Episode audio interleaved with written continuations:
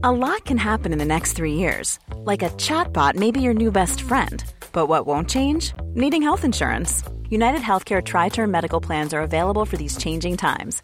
Underwritten by Golden Rule Insurance Company, they offer budget friendly, flexible coverage for people who are in between jobs or missed open enrollment. The plans last nearly three years in some states, with access to a nationwide network of doctors and hospitals. So, for whatever tomorrow brings, United Healthcare Tri Term Medical Plans may be for you. Learn more at uh1.com.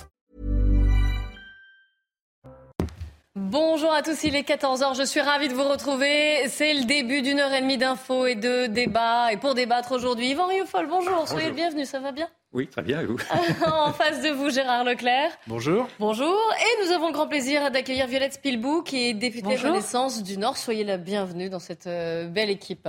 On commence par le journal avec, euh, à la une aujourd'hui, bis repetita, un campement comptant près d'un millier de migrants, essentiellement afghans, dans le nord de Paris, près du métro La Chapelle, a été évacué ce matin par les forces de l'ordre. Ce même campement avait déjà été évacué fin septembre. En fait, il s'agit de la 16e opération de mise à l'abri de l'année, a indiqué dans un communiqué la préfecture de la région Île-de-France. Nous serons sur place. Un procès pour l'exemple. Deux chasseurs comparaissent aujourd'hui à Cahors dans le Lot pour homicide involontaire. Fin 2020, Morgan Keane, 25 ans, avait été euh, tué à côté de sa maison. Il avait été pris pour un sanglier. On se pose la question comment mieux réglementer et sécuriser la chasse? Ce, drame du 2 décembre 2020 soit un, tournant et que euh, la mort de Morgane soit le début de la mort d'une certaine chasse. Et maintenant que la fête commence, dimanche, début de la Coupe du Monde de foot au Qatar, et pour Emmanuel Macron, il faut savoir en finir avec les polémiques. C'est une très mauvaise idée de politiser le sport. La vocation de ces grands événements, c'est de permettre à des athlètes de tout pays, y compris parfois de pays en guerre, de pouvoir faire vivre le sport et de trouver aussi par le sport des, truchements, des manières de discuter là où des gens n'arrivent plus à se parler. Le missile qui est tombé sur le sol polonais avant-hier et a fait deux morts constitue-t-il un tournant dans la guerre en Ukraine? Cet événement peut-il servir à relancer les négociations? Ce sera notre débat à suivre. Et puis aujourd'hui, 17 novembre, c'est le Duo Day, une journée pour casser les préjugés sur le handicap en entreprise, une initiative soutenue par la Première ministre. Je pense que ce qui est intéressant avec ces duodés, c'est que ça crée beaucoup de rencontres entre euh, un jeune en situation de handicap et un futur employeur.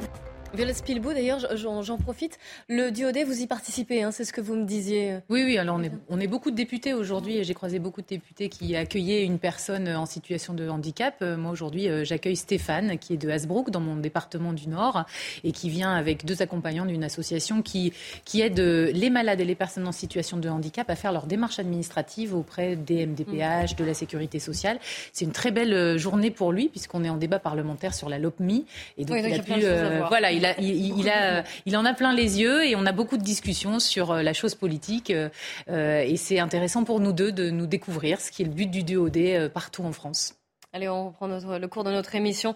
On va aller près du métro La Chapelle, c'est dans le nord de Paris, dans le 18e arrondissement, retrouver Régine Delfour. Régine, le campement a de nouveau été évacué ce matin. Racontez-nous comment ça s'est passé Oui, bonjour Clélie. Donc c'était une mise à l'abri euh, de plusieurs euh, migrants qui étaient ici. Alors il y avait plus que 400 euh, personnes comme la dernière fois puisque cette opération de mise à l'abri avait été donc connue. Hein. Ils ont été informés dès hier soir qu'il y aurait une opération de mise à l'abri. Donc plusieurs personnes se sont se sont présentées spontanément. On a vu ce matin plus d'une dizaine de cars. Ils ont été dans des centres d'hébergement en Ile-de-France, mais aussi en province. Et là, en fait, il y a encore des gens qui attendent puisque le camp là n'est pas encore nettoyer celui-là. Il n'y a pas encore eu l'opération de nettoyage, euh, comme vous pouvez le voir sur les images de Jean Laurent. Il y a encore euh, tous euh, ces matelas, ces couvertures. Il va falloir tout nettoyer, désinfecter. Ce sont des agents de la ville de Paris qui vont venir nettoyer. Ils sont d'ailleurs en combinaison de stérile. Hein. On a vu une partie de ce camp parce qu'il s'étend sur plusieurs mètres être nettoyé. Il a fallu plus de deux heures pour nettoyer. Plusieurs bennes sont venues donc pour et sont partis avec tous ces détritus. Et là, en fait, il y a des gens encore, des, euh, jeunes surtout, euh, qui attendent, puisqu'ils ont été dans les centres d'hébergement et en fait, ils, certains donc dans un centre d'hébergement vers euh, Créteil, ils n'ont pas voulu y rester. Ils, ils attendent que ce camp soit à nouveau nettoyé, propre, pour pouvoir s'y installer. Les gendarmes nous disaient qu'ils n'allaient pas pouvoir s'installer très rapidement, mais dans quelques jours, ils vont essayer évidemment de revenir ici. Merci Régine Delfour avec les images de Jean-Laurent Constantini. Et Régine le disait, Yvan Riofol, finalement, là, le camp va être nettoyé et ces migrants attendent pour s'y réinstaller. Je parlais de la 16e, euh, cette 16e mise à l'abri, évacuation. C'est la préfecture de la région Île-de-France qui dit. On a l'impression que c'est un peu le tonneau des Danaïdes. Et d'un point de vue, déjà pour ces migrants, pour les riverains, euh, c'est pas possible ni pour les uns ni pour les autres. Mais c'est surtout pour l'image de la France, et surtout pour d'abord pour l'image de l'autorité que voudrait donner l'État euh, sur, ses propres, sur sa propre maîtrise de ses frontières. On voit bien que l'État est dépassé, l'État est noyé sous le flot, et je vous donne rendez-vous dans 15 jours ou 3 semaines pour qu'effectivement il y ait une énième, une énième euh, évacuation du énième camp dans les énièmes conditions, c'est-à-dire qu'aujourd'hui il n'y a pas de politique d'immigration le gouvernement a renoncé à légiférer sur ces. Non seulement il a renoncé à légiférer, mais je me souviens d'un livre de Didier Lechy, qui est qui s'occupe, qui est le monsieur euh, immigration euh, pour, pour les pouvoirs publics, qui expliquait que la France était parmi les pays européens le pays le plus généreux pour tous ceux qui veulent les rejoindre dans des conditions illégales. C'est-à-dire que ceux-là auront droit visiblement à des hébergements, sans doute à des aides, etc. Et donc c'est un appel d'air sans fin. Cela fait penser, vous savez, au sapeur camembert qui creusait un trou pour mettre la terre du trou qu'il avait creusé, puis un autre trou pour mettre la terre du trou qu'il avait creusé, etc., etc. Et donc on arrive là à un monde absurde, naturellement, où, l'État ne montre que, que, sa propre faiblesse et naturellement une générosité de façade. Mais derrière cette générosité de façade, il y a, il y a un appel qui est compris par tous ceux qui veulent nous rejoindre en disant welcome. D'ailleurs, c'est bien ce que la, la ville de Paris avait dit en 2015, welcome et on en est encore là. Alors, Violette Spilbou, déjà, comment vous réagissez à ce que dit Yvan Rieffol et surtout quand même à cette situation, à ces images, à ce que nous a dit notre, notre envoyé spécial? Ben, Peut-être, euh, oui, pour, pour vous répondre, effectivement, je ne suis pas du tout d'accord avec vous. Je peux, être d'accord sur le fait qu'on a un vrai problème aujourd'hui avec euh, euh, des camps, comme on voit, euh, des, arrivées massives et qu'on a du mal aujourd'hui à trouver toutes les bonnes solutions en fonction des situations des personnes.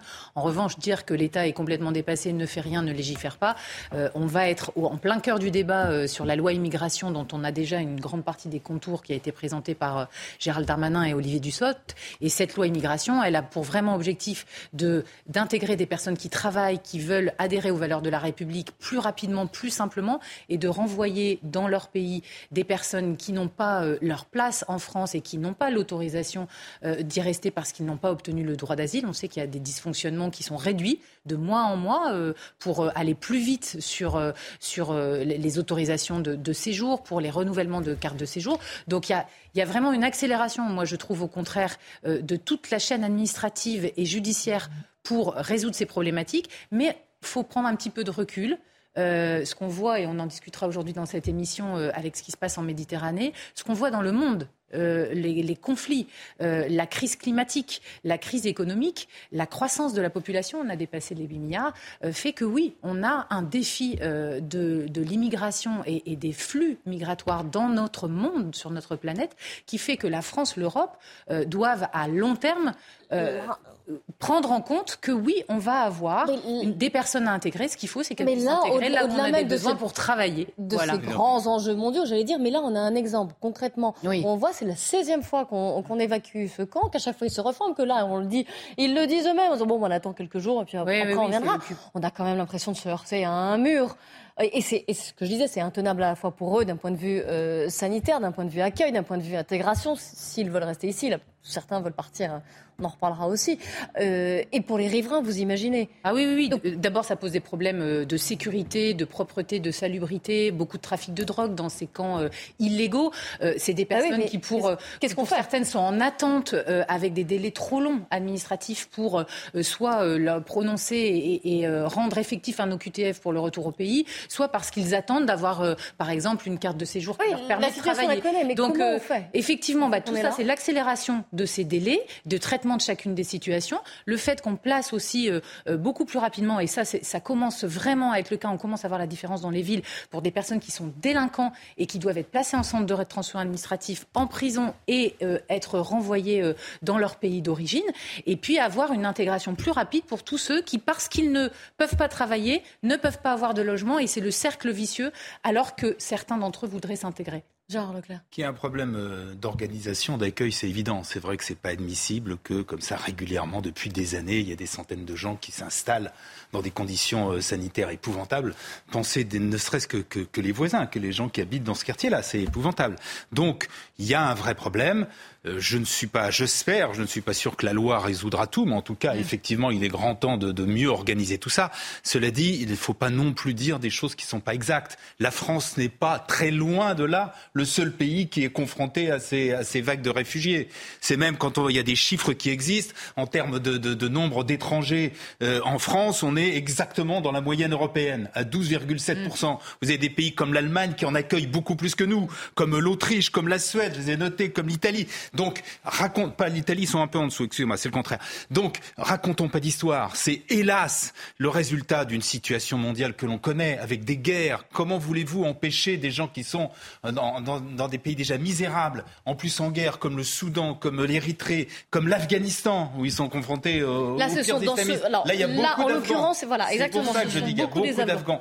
Comment pouvez-vous imaginer les empêcher d'essayer de, trouver un avenir meilleur euh, euh, dans un autre pays ailleurs? Donc la France n'est pas du tout loin de là le pays où il y en a le plus, c'est pas vrai. Ils arrivent en France comme ils arrivent à peu près dans tous les autres pays. Il y a des pays où c'est semble-t-il mieux organisé, c'est le cas euh, me semble-t-il de l'Allemagne. Donc c'est à nous d'essayer d'organiser ça, c'est à nous aussi d'appliquer la loi, c'est-à-dire que ceux qui n'ont pas le droit, qui sont pas éligibles euh, au droit d'asile, il faut les renvoyer davantage, mieux que ce qu'on fait aujourd'hui. Mais d'autres, il y a effectivement un certain nombre qui qu'on devra accueillir, et d'autres d'ailleurs qui viennent simplement en France pour ensuite continuer. Pour passer, c'est ce souvent en Angleterre.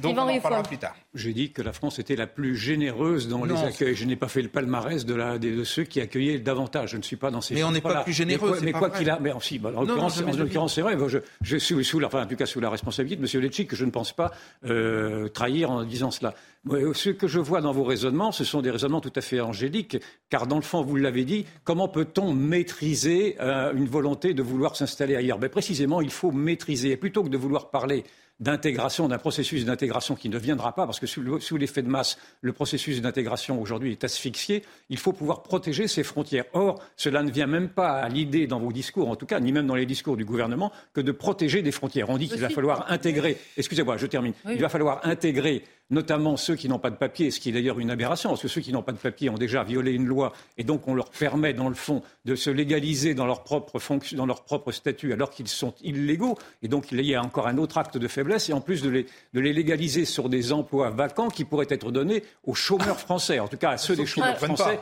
les plus vulnérables. Et si, il y en a énormément. Sauf Tous ceux, il y a le, taux de chômage est le double. Attendez, je termine, s'il vous plaît. le taux de chômage est le double chez les étrangers ou, les, ou d'origine étrangère en France même. Et on ne se préoccupe pas de donner du travail à cela, il faut en donner à d'autres. Donc il y a un impensé, il y a, on est dans l'irrationalité totale, au prétexte de montrer sa propre générosité. On, on, donne, on donne naturellement des conditions de vie maintenant épouvantables à ces gens-là, qui croient naturellement en ce qu'on leur dit et qui viennent pour se casser le nez et ensuite, et ensuite donner cette misère que l'on voit qui est effrayante pour l'image de la France et pour l'image que l'on donne d'eux-mêmes. Je crois, je crois que sur le travail, il faut, il, faut, il faut redire les choses comme elles sont. Aujourd'hui, si euh, on fait tourner nos hôtels, nos restaurants, euh, nos entreprises du bâtiment, c'est parce qu'il y a euh, plein euh, de travailleurs qui viennent d'autres pays et qui aujourd'hui occupent des emplois pour lesquels soit euh, nous n'avons pas les compétences, soit il y a des problèmes d'apprentissage qui n'a pas été assez vite, où on, est on a remonté, on a maintenant beaucoup d'apprentis, et j'espère que beaucoup euh, de Français, comme vous dites, euh, occuperont ces métiers. Mais aujourd'hui, on a une mixité de toutes les origines dans ces corps de métiers qui sont essentiels au développement de l'économie française. Et ce que proposera la loi immigration, qui a vraiment un équilibre entre la fermeté d'un côté sur ceux qui sont en situation illégale et ceux qui veulent travailler et s'intégrer, c'est de régulariser temporairement, pour un an renouvelable, des personnes qui occupent des métiers en tension et qui n'avaient pas de vraies fiches de paye ou qui n'avaient pas une situation stable. Donc voilà, aujourd'hui, on est au plus bas du chômage en France depuis 15 ans, monsieur. Donc il faut aussi voir les choses qui avancent. C'est en effet ce que dit le patronat qui, qui acquiesce à votre discours, parce qu'en effet, cette, cette population est une population qui est sous-payée. Mais quand, à partir du moment où vous déciderez de revaloriser ces emplois-là, effectivement, les Français y viendront pour travailler. Et il y a aussi cet effet pervers qu'on a déjà évacué, euh, abordé ici, qui est celui de l'assistanat, qui décourage naturellement, et ça c'est une autre question, mais enfin, qui explique également pourquoi les Français se détournent de ces, de ces, de ces emplois-là. Mais ce ne sont pas des emplois si qualifiés que ça, ce sont même d'ailleurs des emplois sous-qualifiés,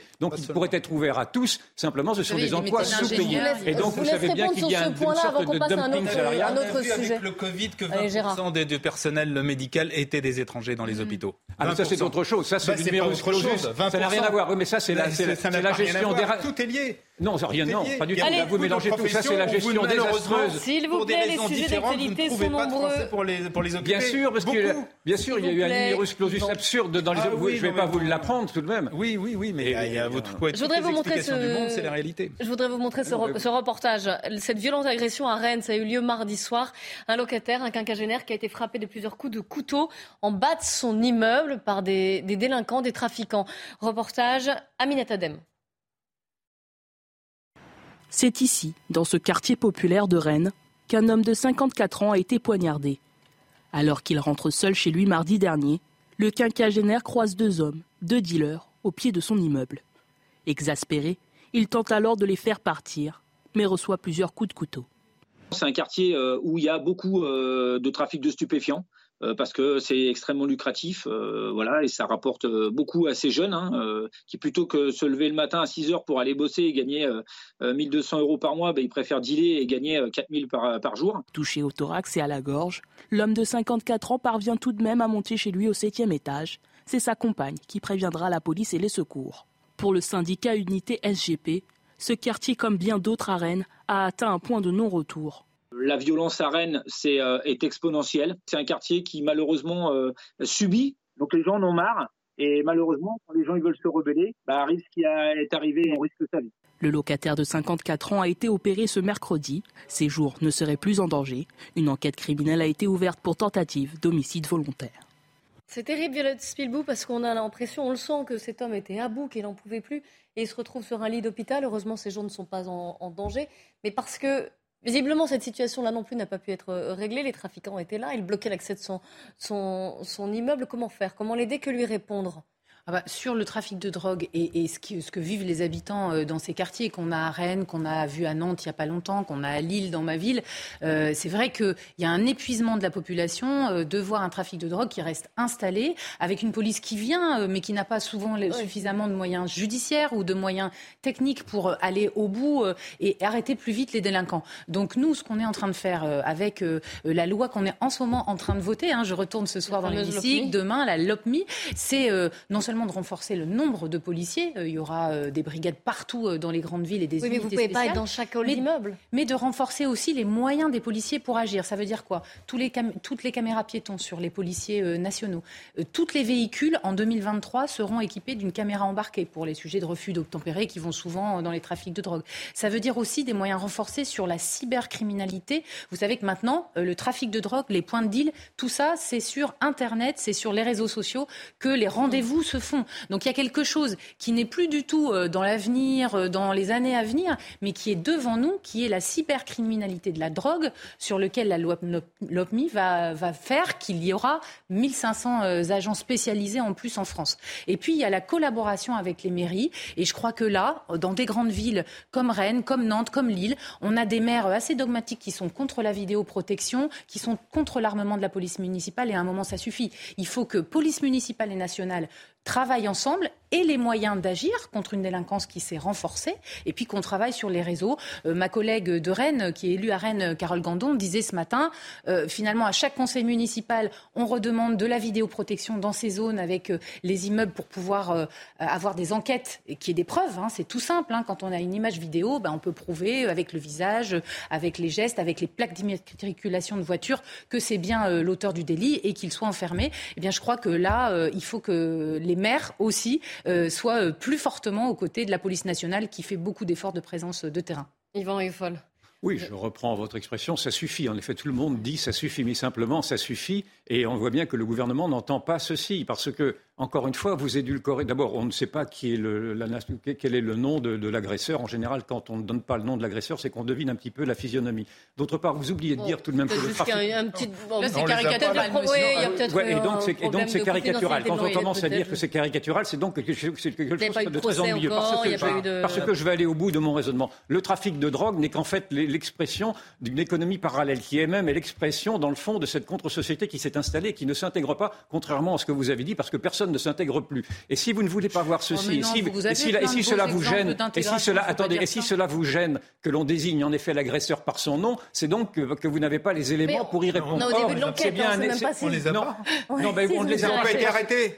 J'entends bien. On a beaucoup de réticences. Ils n'ont pas été arrêtés. J'entends bien. On a beaucoup de réticences en règle générale. On a beaucoup de réticences en règle générale à désigner ceux qui agressent aujourd'hui, parce que ceux qui agressent aujourd'hui, nous savons majoritairement d'où ils viennent. ils viennent précisément. Je terminerai. Vous n'empêcherez pas de parler. Et ils viennent précisément de cette intégration qui ne fonctionne plus. Donc il est folie de vouloir dire simplement qu'il faut s'attaquer au trafic de drogue. Naturellement, il faut s'attaquer au trafic de drogue. Mais une fois de plus, c'est le problème de cette intégration massive, de cette intégration de peuplement qui est posée et sur laquelle je persiste à dire que le gouvernement n'a pas de réponse et il n'aura pas de réponse parce que même le gouvernement, dans le fond, ne défend pas l'intégration, contrairement à ce que vous dites, il défend l'inclusion, il défend la société inclusive. Or, la société inclusive, c'est précisément de renoncer à tous les processus d'assimilation et d'intégration.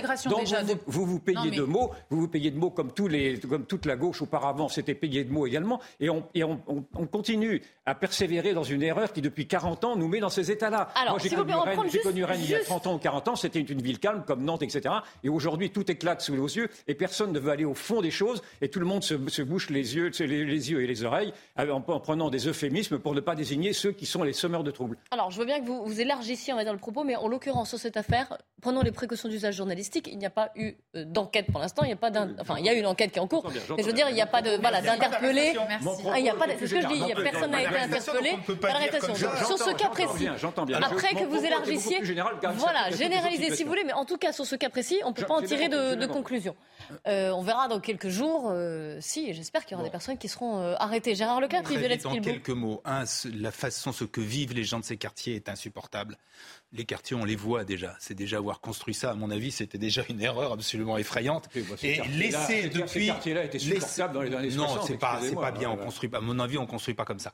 Bon, mais ça a été fait. C'est comme, ça. comme ça. bon, en tout cas, c'est vrai que c'est pas, c'est pas, c'est pas bien. C'est insupportable de laisser des gens vivre dans, dans, dans euh, avec cette, menace permanente, ces incidents permanents, euh, donc euh, dans ces quartiers. Donc, espérons que la loi va permettre de, de mettre davantage de moyens. Espérons aussi je suis d'accord avec ce qui a été dit, il faut que maintenant que les, communes, les, municipalités euh, recourent davantage à tout ce qui est euh, euh, vidéoprotection, police municipale, etc. Cela dit, je reste sceptique sur le résultat, on le verra. Il y a un gros mot qu'on n'a pas le droit de dire, qui est celui de la dépénalisation. Je rappelle quand même euh, qu'il y a beaucoup de pays qui sont en train de soit d'y réfléchir, soit déjà qui y sont passés, y compris des pays voisins, des pays comme l'Espagne, comme le Portugal, comme la Belgique. Non, mais vous n'avez pas peur que ça déplace le problème, qu'après le cannabis, euh, ça sera euh, l'héroïne, la cocaïne Et j'en sais rien. Ce que je sais, c'est quand on a posé la question, c'est le Parisien qui l'a fait, qui a fait une grande enquête. Je, je suis confraternel, je, les cite au mois de janvier, au mois de janvier 2021, ils ont posé à, aux maires de 50 villes des quartiers dits de reconquête républicaine. Là-dedans, il y en a la moitié, la moitié qui disait qu'était était en faveur, et des villes comme, euh, euh, comme Colombes, comme Gennevilliers, comme La Courneuve, comme Saint-Denis, comme Argenteuil et d'autres, qui étaient en faveur de la dépénalisation. Je ne dis pas qu'ils ont raison, parce que moi je ne suis pas non plus. Je dis, je dis simplement que vous êtes favorable ou pas Il y a deux solutions soit véritablement l'État euh, et l'État et les villes se, se, débrouillent, je ne sais pas comment, avec davantage de moyens euh, pour euh, effectivement endiguer ce trafic, ces 4000 points de vente, etc. Soit si on n'y arrive pas, et peut-être faut-il réfléchir à d'autres solutions. C'est tout ce que je dis. Je dis simplement qu'on ne peut pas continuer dans la situation où l'on est maintenant, c'est-à-dire avec tous ces quartiers qui sont totalement pollués, par rapport au trafic. On ne peut pas continuer. je suis d'accord sur le fait ne pas continuer. Et vraiment, euh, euh, je pense que tous les maires le reconnaissent d'ailleurs, euh, qu'ils soient de gauche ou de droite, hein, dans les, les 4-5 années précédentes. Le fait qu'on ait eu 10 000 policiers en plus, effectivement, ça ne veut pas dire des policiers qui tombent du ciel. Hein, ça veut dire des gens, d'abord, qu'on attire vers le métier, qu'on forme, qu'on recrute avec toutes les nouvelles formations, par exemple, sur les violences conjugales qui sont très importantes, la lutte contre les discriminations. Eh bien, tout ce personnel qui est déjà sur le terrain, on le voit beaucoup plus dans beaucoup de quartiers politiques de la ville, comme on dit, les quartiers prioritaire.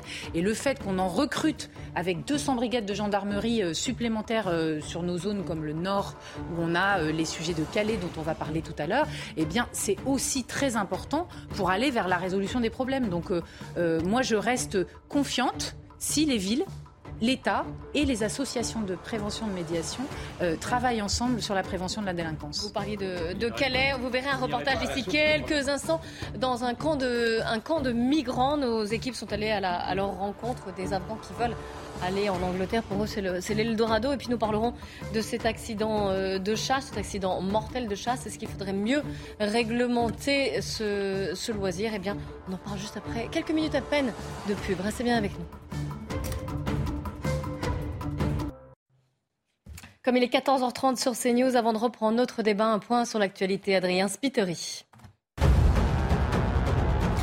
Je ne sais pas ce qu'il s'est passé, ce sont les mots de Volodymyr Zelensky. Le président ukrainien s'exprimait sur le missile tombé en Pologne mardi. Il a tué deux personnes. Quelques heures plus tôt, Volodymyr Zelensky assurait que le missile avait été envoyé par la Russie. De son côté, Washington accrédite la thèse d'un missile de défense ukrainien. Deux écoles coraniques illégales ferment à Montpellier. Elles ont fait l'objet d'une visite inopinée des services de l'État mercredi. Elles sont accusées de dispenser sans autorisation des cours d'apprentissage religieux à des dizaines d'enfants. Une salle de prière recevant du public sans autorisation a également été découverte. Et puis 40% des Français songent à un deuxième emploi, résultat d'une étude Qualtrics publiée hier. 62% des salariés affirment qu'il est plus difficile de payer les frais de dépenses courantes. Ils pointent du doigt notamment les prix alimentaires et ceux de l'énergie. Le débat avec aujourd'hui la députée du Nord, la députée Renaissance du Nord, Violette Spilbou, à vos côtés Gérard Leclerc et Yvan Rioufol. Un procès sans doute pour euh, l'exemple. On en avait beaucoup parlé, on en parle de nouveau beaucoup. Ça s'est passé en décembre 2020. On était alors euh, en confinement, deuxième confinement. Morgan Keane a été tué alors qu'il coupait des bûches de bois chez lui. C'est dans un village près du, Lot. Pourquoi? Eh bien parce qu'il a été fauché par une, une balle d'un chasseur lors d'une battue au sanglier. On fait le point avant d'en parler ici en plateau. C'est une des propositions du gouvernement. Contrôler le taux d'alcoolémie avec une limite à 0,5 g par litre de sang lors de la chasse, en prenant comme repère les quantités d'alcool maximales autorisées dans le code de la route. Une proposition approuvée par le patron des chasseurs. Personne n'a envie de partir à la chasse avec quelqu'un qui a trop bu. Si cela doit sécuriser les gens, je dis banco, faisons-le. Mais créer un délit d'alcoolémie inquiète certains chasseurs. Les gens euh, se sentent euh, visés, critiqués, qu'en fait, dans les faits, euh, de passer cette loi, dans les pratiques, ça ne changerait pas grand-chose. Et ça permettrait, voilà, en passant cette loi, d'uniformiser les bonnes pratiques qu'on a mis en place dans 97% des, des, chasses. D'après un récent rapport du Sénat, l'alcool serait à l'origine de 9% des incidents de chasse. La saison dernière a été entachée de 90 accidents, dont 8 mortels. Voilà, c'était un sujet de Marine Sabourin. Gérard Leclerc, est-ce qu'il faudrait euh, augmenter le nombre de règles, parce que c'est déjà quand même très, très cadré, et surtout instaurer ce délit d'alcoolémie pour les chasseurs bah, Ça me semble, euh, oui, absolument évident. Quoi. Il y a chaque année, en gros, une centaine d'accidents et une dizaine de morts, une petite dizaine de morts. Je crois qu'on en est à 8 euh, pour cette année. Euh, bon, il faut dire, il faut dire les choses. Il y en avait beaucoup plus il y a une vingtaine d'années ou une trentaine d'années, parce qu'en gros, il y en avait deux ou trois fois plus. On, était à une, vingtaine ou une trentaine. Oui, c'est pour ça que je dis qu'il y a quand même eu des règles. Mais Ça n'empêche que les, les, les, 8 ou 10 qui, qui subsistent, si je puis dire, c'est effrayant. Surtout quand c'est des gens comme dans le cas précis, là où le, le, ce pauvre garçon était en train de couper du bois dans son jardin. D'autres fois, c'est des promeneuses ou des promeneurs qui sont dans la nature et qui sont confondus avec des sangliers ou des, des chevreuils. Tout ça est pas, et sincèrement, pose un vrai problème. Donc oui, il faut, euh, il est bien évidemment pas question. Mais même le Willy Schrein, qui est le président de la Fédération nationale des chasseurs, il est favorable. hein, il le dit. Hein, contrôler l'alcoolémie, je dis banco. Voilà, qu'on mette les mêmes règles que pour euh, la, conduite automobile, ça me paraît un minimum. Et puis, il faut peut-être aussi faire, mettre davantage de précautions, notamment dans les battues, dans les choses comme ça. Peut-être réglementer aussi la distance. Euh, voilà, il y a sans doute peut-être encore d'autres règles à, mettre en œuvre. Mais interdire le, la chasse, par exemple, le dimanche, pendant les vacances scolaires En tout cas, tout, est posé sur la, tout est posé sur la table là, en ce moment. C'est justement le moment de l'actualité. Hein, le 25 octobre, la secrétaire d'État à la biodiversité, elle a, elle a présenté les premières grandes lignes de ce qu'elle va soumettre au débat et à la négociation euh, avec les fédérations de chasseurs, euh, avec les habitants dans toutes ces zones-là. Et il y a beaucoup de mesures qui sont sur la table et qui seront sans tabou. Bien sûr, le délit d'alcoolémie, hein, avec, euh, on parle d'inférieur à 0,5 g, euh, zéro, enfin voilà, tout ça va se débattre. L'interdiction le dimanche après-midi pour que des zones de promenade puissent rester sûres. Il y a aussi euh, l'obligation du port du gilet jaune. il y a aussi l'obligation de signaliser des zones de chasse pour bien les marquer aux, promeneurs. il y a la formation de sécurité à renouveler tous les 10 ans. Il y a beaucoup de pistes sur la table. Tout ça, c'est issu aussi d'un travail assez approfondi qui a été fait au Sénat cette année avec 30 propositions pour sécuriser la chasse. Moi, je, je crois que tout ça, tout simplement, c'est prendre au sérieux ceux qui aiment la nature, que ce soit les chasseurs ou ceux qui ne pratiquent pas la chasse. Vous ne craignez pas de, déjà de mécontenter les euh, chasseurs et on sait qu'ils sont importants électoralement parlant. Euh, est-ce que donc un, vous ne connaissez pas de les mécontenter que ces gens-là font mhm. un loisir qui a depuis longtemps euh, existé, qu'ils sont aussi des amoureux de la nature, vous venez de le dire. Et est-ce que vous ne craignez pas de rogner sur les, certaines libertés, certains loisirs bah, Là, genre peut-être que je me fais le porte-parole d'Ivan Riofol. Euh, non, mais je sais qu'il est en tout cas grand protecteur de nos libertés individuelles. Quand on est là pour gouverner, qu'on est une majorité, on est là pour prendre des responsabilités. On n'agit pas par peur d'avoir tel ou tel électorat qui va pas voter pour nous. là, on parle de de mort. Euh, il y avait une jeune fille euh, l'année dernière qui a aussi été tuée lors d'une promenade. Enfin voilà, chaque euh, accident mortel, chaque accident vital ou non vital d'ailleurs, quelqu'un qui est handicapé suite à une blessure de chasse, enfin il n'y a rien d'acceptable. donc c'est notre rôle de légiférer. Les libertés, bah, c'est celle de pouvoir chasser euh, euh, en, toute sécurité et pour la sécurité euh, de tous ceux qui entourent les chasseurs, qui se promènent tout simplement, qui ne sont pas forcément favorables. Voilà, il faut que toutes les pistes soient sur la table et en tout cas, il y aura un plan d'encadrement de la chasse avant la fin de l'année. Alors sur l'alcoolémie, aucun, aucun problème. Je trouve que ce n'est même pas un débat, naturellement. Mhm. Il faudrait qu'on applique euh, aux chasseurs ce qui est, ce qui est demandé aux, conducteurs, bien sûr, là-dessus. Je ne vois pas qui pourrait s'y opposer, d'ailleurs. Mais euh, oui, ça paraît, enfin, euh, quelqu'un qui a une arme dans, la, main, oui, ça, paraît, du bon sens. Même, je, mm. pense que c'est un non-débat. En revanche, vous avez rappelé, madame, que les, les chasseurs étaient obligés de porter des gilets jaunes. Il ne faudrait pas quand même que le, monde des métropoles s'inscrive systématiquement en opposition au monde de la ruralité. Parce que mm. c'est au cœur du monde de la ruralité que précisément le mouvement, c'est là où j'en viens, le mouvement des Gilets jaunes est apparu. Parce qu'aujourd'hui. il y a une, fluo. il, y a, une, incompréhension, il y a une incompréhension totale entre le monde des villes et le monde des champs, si je, puis mm. dire. C'est-à-dire que ce sont vraiment deux mondes qui ne s'entendent plus, qui ne se connaissent plus. Euh, et, donc, il faudrait faire. Moi, je fais très attention, d'abord aux libertés, vous l'avez rappelé, mais surtout également aux enracinements et aux traditions. Donc, je m'opposerai farouchement. Je ne suis pas du tout chasseur, j'ai horreur de ça, mais je, je trouve très bien, je trouve en tout cas tout à fait respectable qu'il y ait des gens qui veuillent respecter cette tradition de la chasse, d'autant qu'elle remonte à 1789. C'est 1789 qui a permis aux chasseurs d'aller où ils, où, ils, voulaient, et c'est un acquis de la Révolution. Donc je vois que mon ami Gérard acquiesce. Enfin, nous sommes d'accord sur un point. donc je, je, je trouve qu'il serait tout à fait maladroit que ce monde des métropoles qui ne connaît pas, qui ne connaît pas la campagne se mêle de vouloir dire, euh, de vouloir dicter des, des, comportements euh, au monde rural. Petite réponse courte? Bah, euh, oui, je pense que vous avez raison sur une chose, c'est que moi je viens d'une métropole, hein, la métropole lilloise, et effectivement, euh, je ne peux pas dire que je suis une fine connaisseuse des problématiques rurales. On en discute au sein de notre groupe euh, Renaissance. On a des députés qui représentent chacun des territoires. il faut avoir cette attention parce que c'est une partie des territoires qui sont parfois considérés comme oubliés de la République, comme certains quartiers, et donc c'est là-dessus qu'on doit accentuer notre action. Donc on va privilégier le dialogue. C'est bien trois mois de négociation pour arriver à un plan d'encadrement qui soit partagé avec les chasseurs et avec le monde de la ruralité. Allez, autre sujet et autre loisir. Le foot, ça y est, c'est dimanche, cette Coupe du Monde au Qatar. Je sais qu'elle a fait parler d'elle. Euh, et Emmanuel Macron qui dit, bon, maintenant, ça y est, on va jouer au football, on oublie les problèmes, on dépolitise le sport. Écoutez-le. Je parle en permanence euh, au Qatar, euh, à toutes les autres puissances, de tous les sujets, en toute transparence. Et nous avons des relations à la fois franches, amicales et constructives. Et donc, euh, je pense que c'est une très mauvaise idée de politiser le sport, quelles qu'en soient les choses. J'en parle pour la Coupe du Monde là, j'en parle aussi pour les Jeux Olympiques. Je ne sais pas dans quel contexte les Jeux Olympiques que nous aurons organisés en France se feront sur le plan géopolitique. Mais il est sûr que la vocation de ces grands événements, c'est de permettre à des athlètes de tout pays, y compris parfois de pays en guerre, de pouvoir faire vivre le sport et de trouver aussi par le sport des, truchements, des manières de discuter là où des gens n'arrivent plus à se parler. Et j'en profite pour vous soumettre cette citation de Didier Deschamps, c'est dans le Parisien aujourd'hui en France. un lecteur lui pose la question Que pensez-vous du choix de l'attribution de la Coupe du Monde au Qatar? Puisqu'il en est question. Et il dit il y a certaines conditions là-bas qui doivent être améliorées, mais il y a 4 ans en Russie, il y a 8 ans au Brésil, il y avait aussi des choses qui auraient mérité de ne pas exister. Yvan Riofol sur ce sujet et sur le fait. Qu'est-ce qui, pourquoi ça vous fait rire, hein, Gérard Oui, il aurait même pu aller plus loin parce que l'avoir donné la Coupe du Monde à l'Italie de Mussolini ou à l'Argentine au moment où c'était une dictature militaire, c'était pas non plus une bonne idée. C'est vrai que les. Donc en gros, alors pardon Yvan, parce, mais, mais j'ai rebondi sur le rire de, Gérard Leclerc. mais... Il a l'air très prolixe. Non, non, c'est vrai que la Fédération française, euh, internationale de football a, a enfin pas systématiquement, mais souvent euh, fait des choix qui étaient pour le moins extrêmement contestable.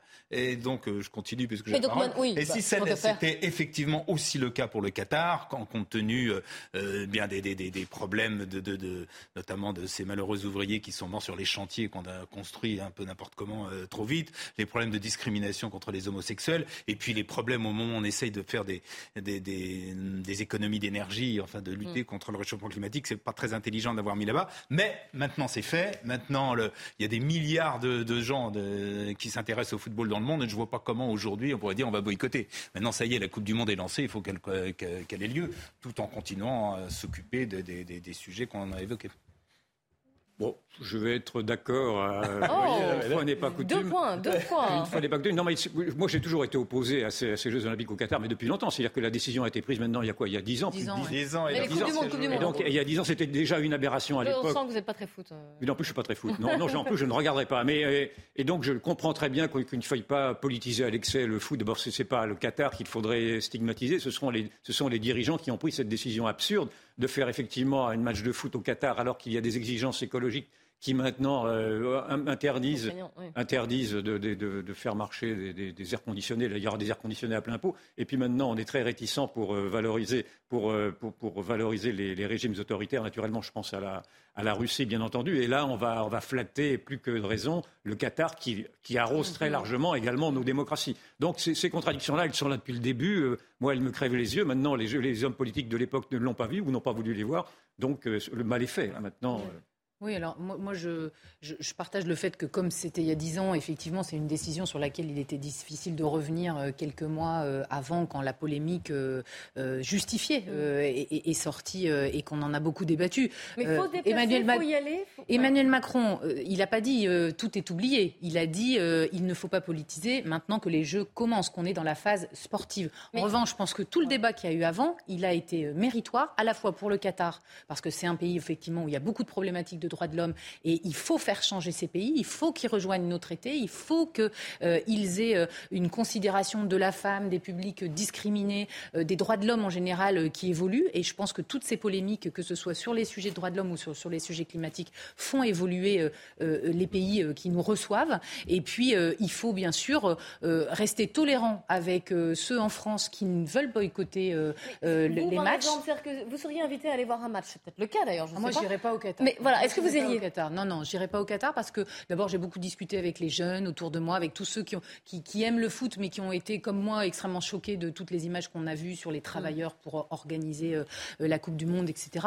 J'ai discuté eh, aussi avec des gens, qui, avec des gens qui, qui je, suis une femme politique, donc euh, moi quand on me demande mon avis, effectivement, oui, Emmanuel Macron aussi. Oui, je pense que je ne ferai pas une communication proactive. C'est ça politiser, communication proactive pour empêcher de faire. En revanche toutes les questions qui se sont posées sur le Qatar aujourd'hui, elles ont le mérite, je pense, sur les prochaines Coupes du Monde, d'avoir une responsabilité plus importante, que ce soit sur le plan climatique ou sur le plan des droits de l'homme. Et si des bars comme chez moi à Marc-en-Barœul ont décidé de ne pas euh, projeter euh, euh, sur les écrans les, matchs, de foot, eh bien, je ne les critiquerai pas. chacun fait son choix citoyen et c'est un moment, en tout cas, où les pratiques changent et c'est ça qui est positif. Un sondage, on va reparler des, de l'immigration et de la politique migratoire du gouvernement. Justement, euh, c'est un sondage, c'est ça pour CNews. 39% des, pour 39% des Français, les migrants sont une menace. 48% en revanche n'ont pas d'avis. On va décrypter ce sondage avant d'en parler ici.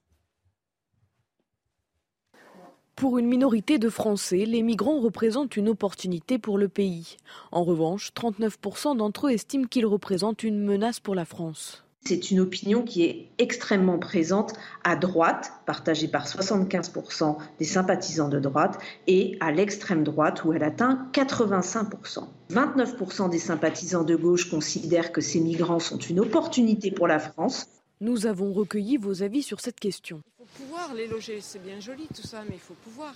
C'est une opportunité, ça c'est sûr, pour le main-d'œuvre. Il y a assez de Français comme ça qui cherchent du travail. Hein. Moi je dirais une opportunité. On est nous-mêmes des enfants d'immigrés, alors. Euh. Pourquoi? Bah, Parce que le brassage c'est bien. Si euh, elle sait parler la langue française, c'est déjà bien. C'est une première chose. Euh, en mesure de travailler. Quand tu parles pas la langue d'un pays, c'est compliqué de t'intégrer. C'est compliqué de trouver du travail. Donc si tu viens juste pour foutre la merde et profiter des aides, c'est une mauvaise immigration. D'un point de vue catégorie socio-professionnelle, ce sont les classes les plus populaires qui estiment que les migrants représentent une menace pour la France. Le décryptage a été fait par Marine Sabourin et Vincent Fandège, Yvan Riofol. On le voit, c'est pas clair. 48% hein.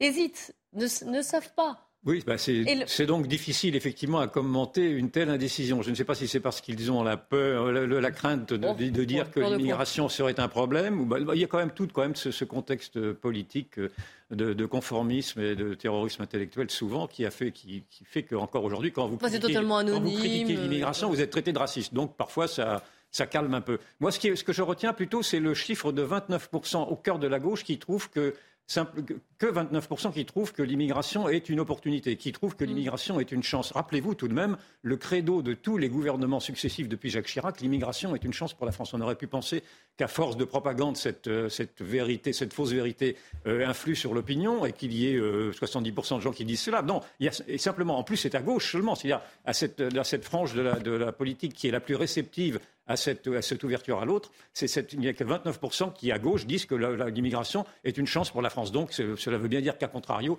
les Français commencent à devenir réalistes. Alors, moi, je retiens l'autre euh, chiffre une autre catégorie, c'est les CSP moins, dans cette catégorie socioprofessionnelle, qui sont euh, les plus nombreux justement à avoir un peur de cette euh, immigration. On ah, comprend, ça a été décrypté dans le sujet, parce que justement, euh, il y a une concurrence au niveau de, l'emploi. Gérard Leclerc Moi, si je devais répondre à ce, sondage, je serais bien évidemment, enfin bien évidemment, oui, je serais dans les 48%, c'est dans la majorité des Français. Poser la question comme ça, tout dépend, ça peut être dans certains cas, ça peut être une, vu comme une menace, notamment justement dans les quartiers populaires qui, eux, vivent déjà dans des conditions extrêmement difficiles, où il y a de la délinquance, et la délinquance qui parfois, bien évidemment, est liée à, à, l'immigration. Donc, euh, et puis dans d'autres cas, c'est une opportunité. Donc, comme ça, dire, est-ce que c'est une opportunité? Non, c'est à la fois et l'un et l'autre, mm-hmm. ou ni l'un ni l'autre. Euh, vous voyez, donc, euh, ce qui est sûr, c'est qu'il faut, il, faut une politique d'immigration à, à, ce pays, parce qu'on ne peut malheureusement pas, comme l'avait dit Michel Rocard, accueillir toute la misère du monde. À l'inverse, il ne faut pas raconter d'histoire aux gens. On a besoin d'immigration pour un certain nombre, d'une part parce qu'on ne peut pas l'empêcher, le droit d'asile ça existe, et deuxièmement parce que l'économie le réclame, on le voit tous les jours, il y a des centaines de milliers d'emplois, on en revient à les discussions précédentes, qui, euh, euh, qui, ne, sont, euh, qui, ne trouvent, qui ne sont pas occupés par des Français. Et, puis dernière chose, on ne peut pas dire, comme, comme l'a dit Yvan tout à l'heure, l'intégration ne fonctionne plus du tout, ça marche pas, ce n'est pas vrai. Regardez, regardez, regardez partout, dans tous les milieux, regardez, y compris les milieux que l'on voit, c'est-à-dire à la télévision, c'est-à-dire les, milieux artistiques. Dans les milieux que vous voyez certainement, dans le monde que vous côtoyez certainement. Beaucoup, mais... Dieu merci, l'intégration marche encore. même s'il y a des Puisqu'on parle, puisqu'on parle des migrants, je voudrais vous montrer ce reportage de nos équipes à Calais. S'il vous plaît, Fabrice, Fabrice et Jeanne Cancard, qui sont allés dans un camp de migrants à Calais, qui ont pu discuter avec eux voir pourquoi ils étaient arrivés, enfin comment ils étaient arrivés ici et pourquoi surtout ils voulaient partir, partir vers l'Angleterre. Regardez ce reportage. Dans cette rue de Calais, ils sont des dizaines d'exilés à attendre de pouvoir rejoindre l'Angleterre. Obeid est un Afghan de 24 ans. Il vit ici depuis plusieurs semaines et a déjà tenté à trois reprises de traverser la Manche. Je sais que c'est dangereux. Je l'ai vu quand j'ai traversé la Méditerranée pour aller en Grèce. Là-bas, j'ai pu travailler pour me payer ces traversées de la Manche. Depuis Calais, on paie environ 2000 euros. Si on part de Dunkerque, c'est environ 1500. Je veux aller en Angleterre parce que là-bas, ils aident les réfugiés, ils leur donnent une chance. Quelques tentes plus loin, Ramat, 19 ans, vient lui aussi d'Afghanistan. Il veut retrouver son grand frère qui est en Angleterre pour commencer une nouvelle vie. Les pieds encore mouillés, il nous raconte avoir tenté il y a deux jours la traversée au péril de sa vie. Je ne sais pas nager. Je n'ai jamais nagé de ma vie. Bien sûr que j'ai peur de traverser la mer. Le bateau est haut comme ça et il peut y avoir un mètre de vague. Tout le monde peut mourir. Si ce n'est pas noyé, ça peut être à cause du froid. J'accepte l'idée de mourir. Malgré les risques, dans quelques jours, Ramat et d'autres exilés du camp tenteront de nouveau d'atteindre les côtes anglaises. À ce propos, je vous propose, euh, je vous suggère plutôt de, lire la grande tribune que fait Natacha Bouchard, qui est la mère, les Républicains de Calais. C'est dans le magazine Le Point. Le but des exilés est de rejoindre coûte que coûte le Royaume-Uni, qui leur a été si souvent vendu donc comme étant mmh. l'Eldorado, et on l'a entendu dans le reportage que vous venez de voir.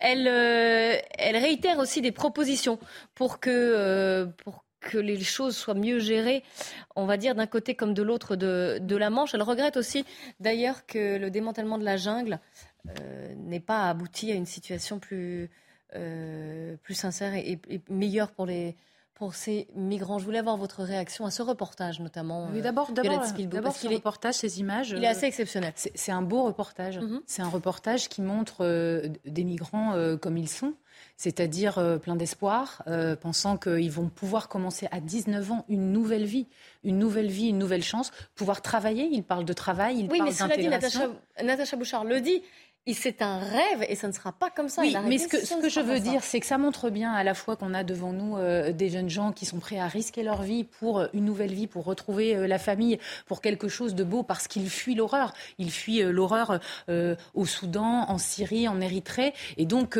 ils essayent de trouver un point de juste. Effectivement, l'Angleterre, le, le Royaume-Uni semble être l'Eldorado. On voit aujourd'hui qu'ils ne mettent pas les moyens suffisants aussi pour dans la coopération avec la France. Bah, il y a un nouvel accord qui a voilà, le nouvel accord, le nouvel accord, voilà, permet quand même de renforcer la sécurité sur les plages, empêcher finalement des passeurs certains disent qui font les choses n'importe comment. Oui, mais certains disent qu'on veut que les Français vont faire le boulot des Anglais. Bah, en, tout, en tout, cas, c'est un accord sur lequel, en tout cas, il y a 40% de plus de moyens sur les plages, où on va euh, encore plus surveiller euh, tout ce qui est la préparation euh, des voyages qui créent ces morts dans la Manche et qui créent ces risques vitaux pour, pour ces personnes. Après, moi, ce que j'ai trouvé dans ce reportage beau, quelque part, c'est que quand on voit le sondage que vous avez donné avant, où les gens ne savent pas vraiment quoi penser, quand on voit les médias, on a tous un rôle extrêmement important de savoir de quoi on parle et de ne pas stigmatiser migrants égal délinquants, de ne pas mettre tout le monde dans euh, la, même catégorie et de considérer qu'il y a une partie de gens, simplement, ils fuient leur pays. Et c'est notre devoir en Europe, en coopération avec tous les pays, de à la fois euh, raccompagner ceux qui n'obtiennent pas le droit d'asile et de pouvoir faire passer dans des conditions euh, dignes et humaines ceux qui veulent rejoindre un autre pays. Personne ne dit que tous les, migrants sont des délinquants. C'est une facilité de raisonnement qui est toujours appliquée à ceux qui ne veulent pas débattre.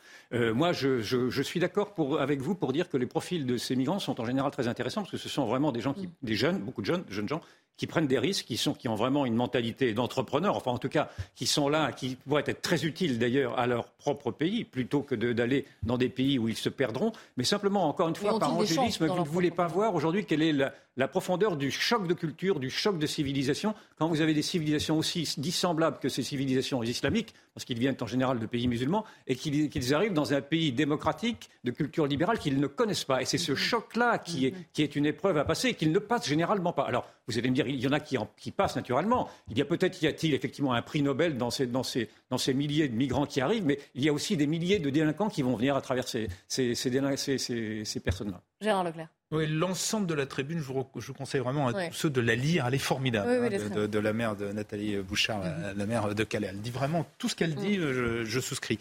Simplement, euh, euh, deux idées. C'est vrai que et l'Europe et l'État, pour l'instant, n'ont pas été à la hauteur. Il y a un, manque d'organisation, enfin tout ça ne, marche pas très bien.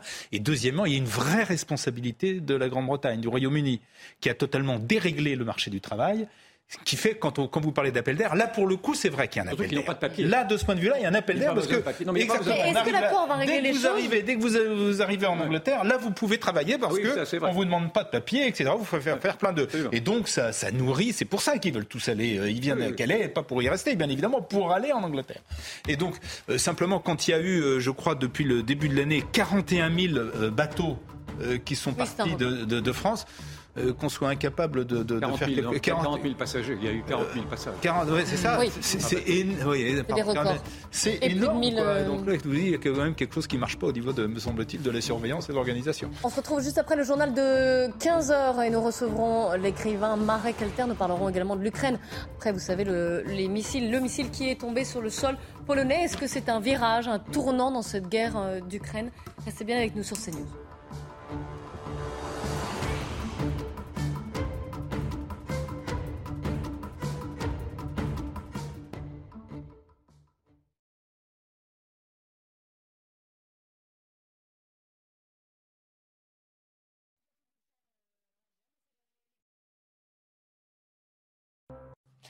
Il est 15h tout pile, ravi de vous retrouver sur l'antenne de CNews. On est ensemble jusqu'à 15h30. On commence par le journal avec ces six mois de prison ferme requis contre les deux chasseurs à Cahors. Au procès qui est ouvert aujourd'hui pour homicide involontaire, le procureur a noté un fourvoiement du tireur, pas une simple négligence. L'accident de chasse donc remonte à décembre 2020 quand un, chasseur euh, a tué un habitant du village de Calvignac dans le Lot. Le jugement a été mis en délibéré au 12 janvier prochain.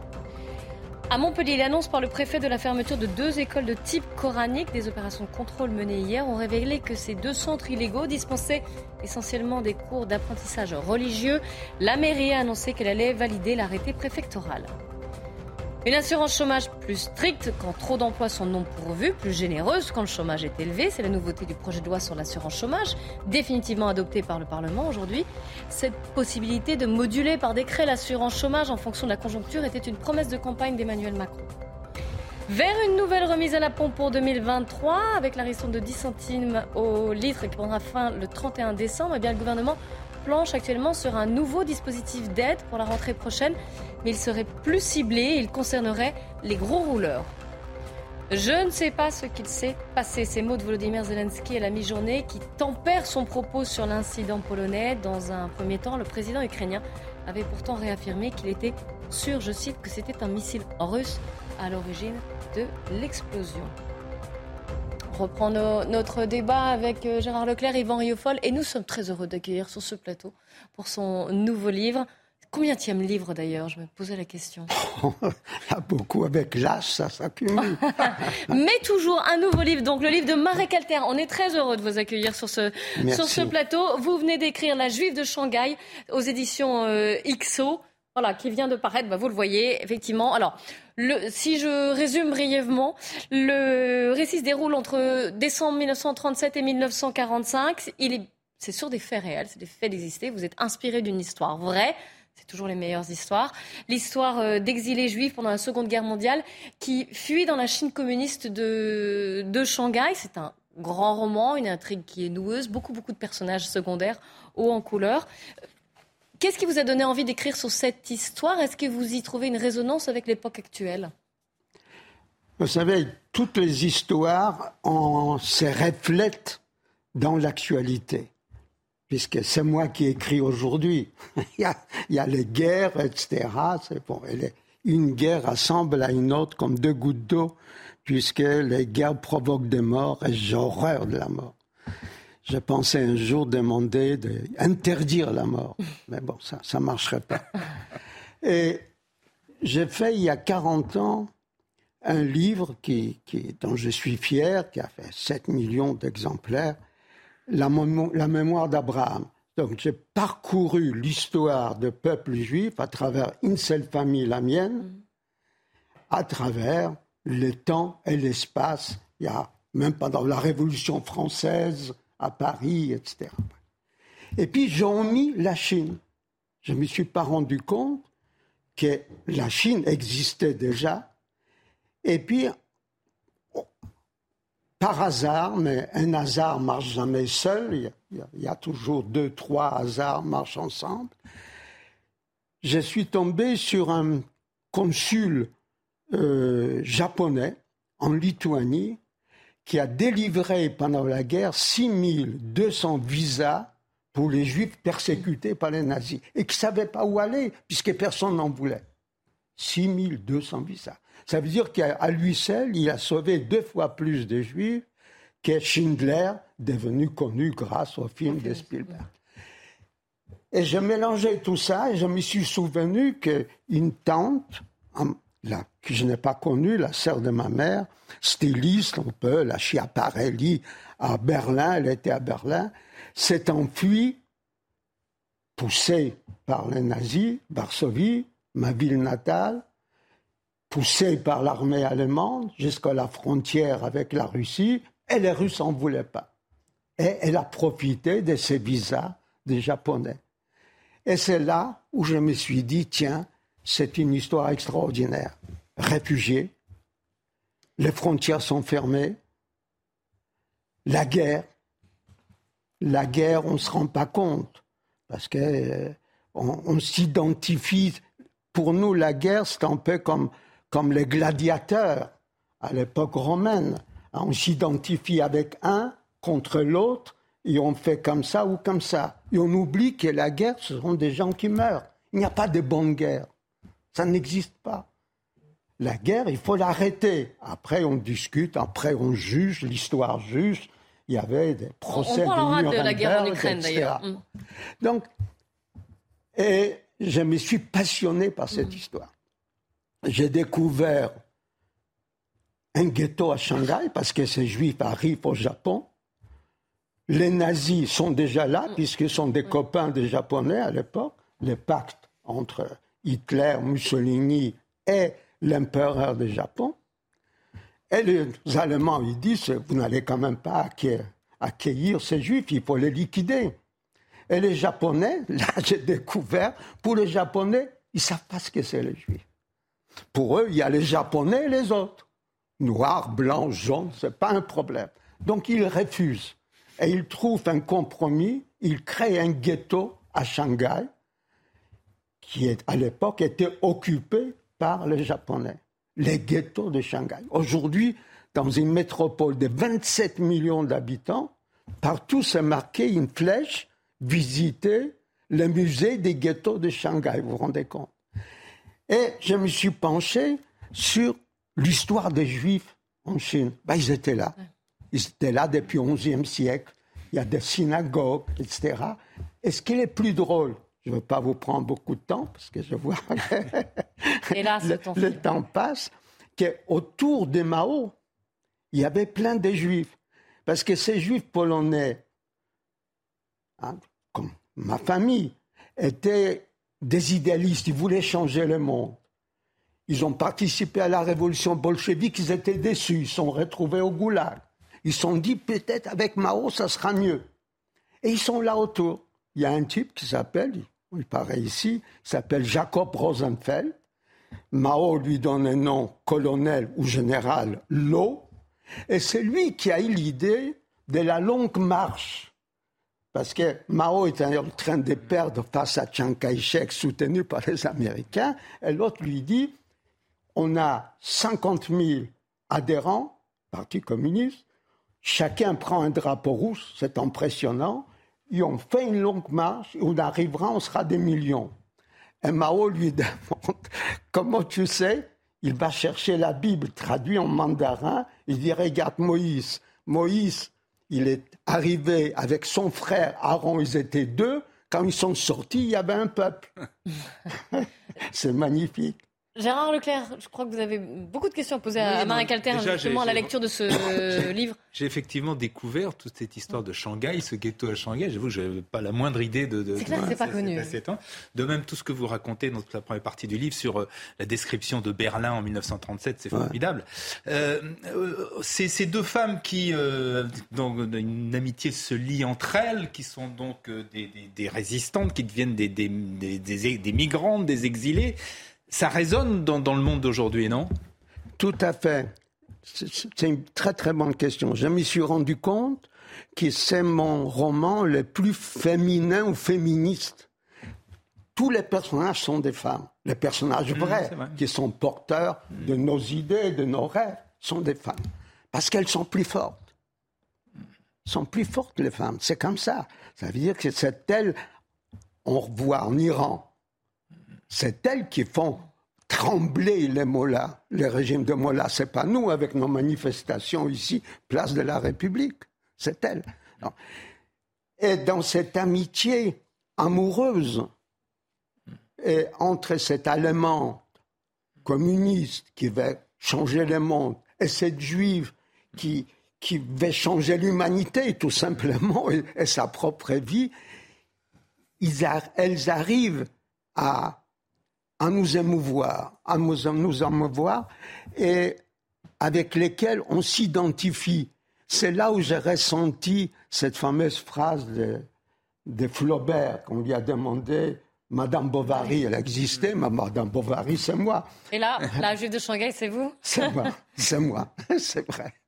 J'en profite pour, pour, rebondir sur l'actualité, justement, puisqu'il y a cette guerre en Ukraine. Euh, il y a eu cette explosion là sur le, le sol euh, polonais et Zelensky qui a semblé en, difficulté.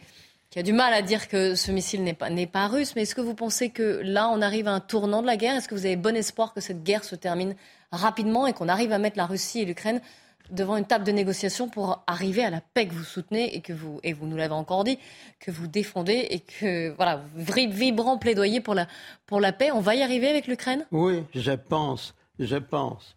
Il y a, il ne peut pas y avoir ici de, des gagnants et des perdants. On est tous des perdants. D'abord, l'Europe est perdante. On va grelotter dans, dans un mois, etc. Et les seuls peut-être qui seront gagnants, c'est comme d'ailleurs d'après la Deuxième Guerre mondiale, c'est les Américains. oui, parce que, parce que ce qu'on n'achète pas en Russie, on achètera en Amérique deux fois plus cher. Mais je pense les, les Russes, comment dire, les Russes sont russes. C'est là où nous nous trompons nous, pensons que tout le monde pense comme nous. Hein, et, que, que, l'autre, c'est mon miroir. Ben, pas du tout. Ils sont blancs, hein, ils ont notre culture. Tchaïkovski, on adore. Tolstoï, on lit. Dostoevsky, on lit. Mais ils sont russes. Ça veut dire qu'ils ont une autre référence, notre histoire, un autre tempérament que nous. C'est ce que Diderot a déjà remarqué dans, ses, dans ses rencontres avec la tsarine Catherine II. Donc, ils se sont rendus compte très vite qu'ils ont fait une faute. Je, je connais Poutine depuis 30 ans et j'attends les voir pour lui poser la question que tout le monde se pose. Pourquoi faire? Pourquoi? Qu'est-ce qui t'a fait? Je lui dis vous, je ne sais pas tu. Qu'est-ce qui vous a amené à envoyer vos chars en hmm. Ukraine? Il y avait certainement une raison, ou alors vous êtes devenu fou. Bon, aujourd'hui, les Russes le disent déjà depuis un moment, nous voulons négocier. Ils ont dit ça à notre président, ils ont dit ça à Erdogan, ils ont dit ça à Biden, etc. Celui qui ne, ne voulait pas, qui freinait, c'est Biden, c'est l'Amérique.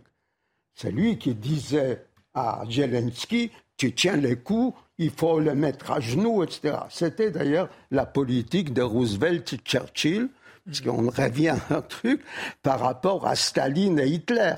Ils ne voulaient pas entrer en guerre, ils voulaient voir affaiblir avant les deux concurrents hein, de la puissance américaine. Je crois qu'avec ce qui s'est passé en Pologne, c'était intéressant. C'est Bon, dans toutes les guerres, il y a, il y a des choses incontrôlables. Hein. Voilà, il y a quelque chose qui était incontrôlable. Et on sait maintenant, puisque même la CIA le Pentagone a reconnu, ce n'est pas les Russes qui ont, hmm. qui ont bombardé la Pologne, mais la Pologne, c'est déjà l'OTAN. C'est la solidarité occidentale. Ça engage l'Amérique il y a des milliers de soldats américains en Pologne. C'est-à-dire on est au bord de gouffre. Et je, crois que c'est le moment qui va... Et, Un point de bascule Oui, tout à fait.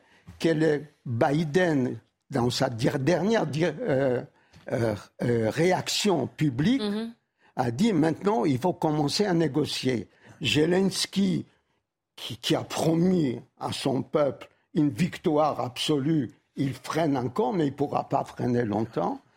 Comment cette négociation va, de quelle manière elle va commencer, elle va, continuer, sur quel terrain, etc., je n'en sais rien. Ça sera par intermédiaire des Américains, des Turcs, etc. Mais nous sommes très très près d'un d'une conclusion, quelle que soit la conclusion, elle sera bonne parce qu'on cessera de tuer les gens. Un peu plus sceptique, euh, Gérard. moi, je suis malheureusement un peu, je le souhaite, mais je suis un peu moins optimiste dans la mesure où on ne peut pas mettre les deux pays sur les deux plateaux d'une balance. Il y a un pays qui a agressé un autre, c'est la, c'est la Russie de Poutine qui a agressé euh, l'Ukraine, qui s'est défendue d'une façon formidable, héroïque. Et tant qu'il y aura une grande partie de l'Ukraine qui sera occupée, je ne vois pas comment l'Ukraine pourra dire maintenant on négocie. C'est comme si en, en 44 on avait dit aux Allemands, bah, finalement vous avez, on, on garde la, la, Lorraine, la Moselle, mais on vous, on vous laisse euh, l'Alsace. C'est inacceptable pour des gens qui ont perdu des dizaines de milliers de, de gens. accords de Minsk qui n'auront pas été appliqués. Bah, ça va être le, grand gâchis de cette guerre, c'est qu'on va revenir à des, à des, territoires qui auraient dû être euh, octroyés. en tout cas, je vous remercie et je vous conseille vivement de lire euh, La Juive de Shanghai aux éditions XO Éditions de Marek Alter qui nous a fait le plaisir de venir sur notre plateau. Merci Yvan et Gérard aussi d'être venus débattre. Dans un instant, Nelly Denac et ses invités, 90 minutes info. Et elle va revenir sur le, sort des migrants qui sont toujours dans la presqu'île de Gien, ceux qui ont été euh, sauvés et rescapés de l'Ocean Viking. Quel sort Que vont-ils devenir? Où en sont les procédures judiciaires? Et quid des mineurs? Ce sera les thèmes de son débat. Restez bien avec nous sur CNews. Retrouvez tous nos programmes et plus sur cnews.fr.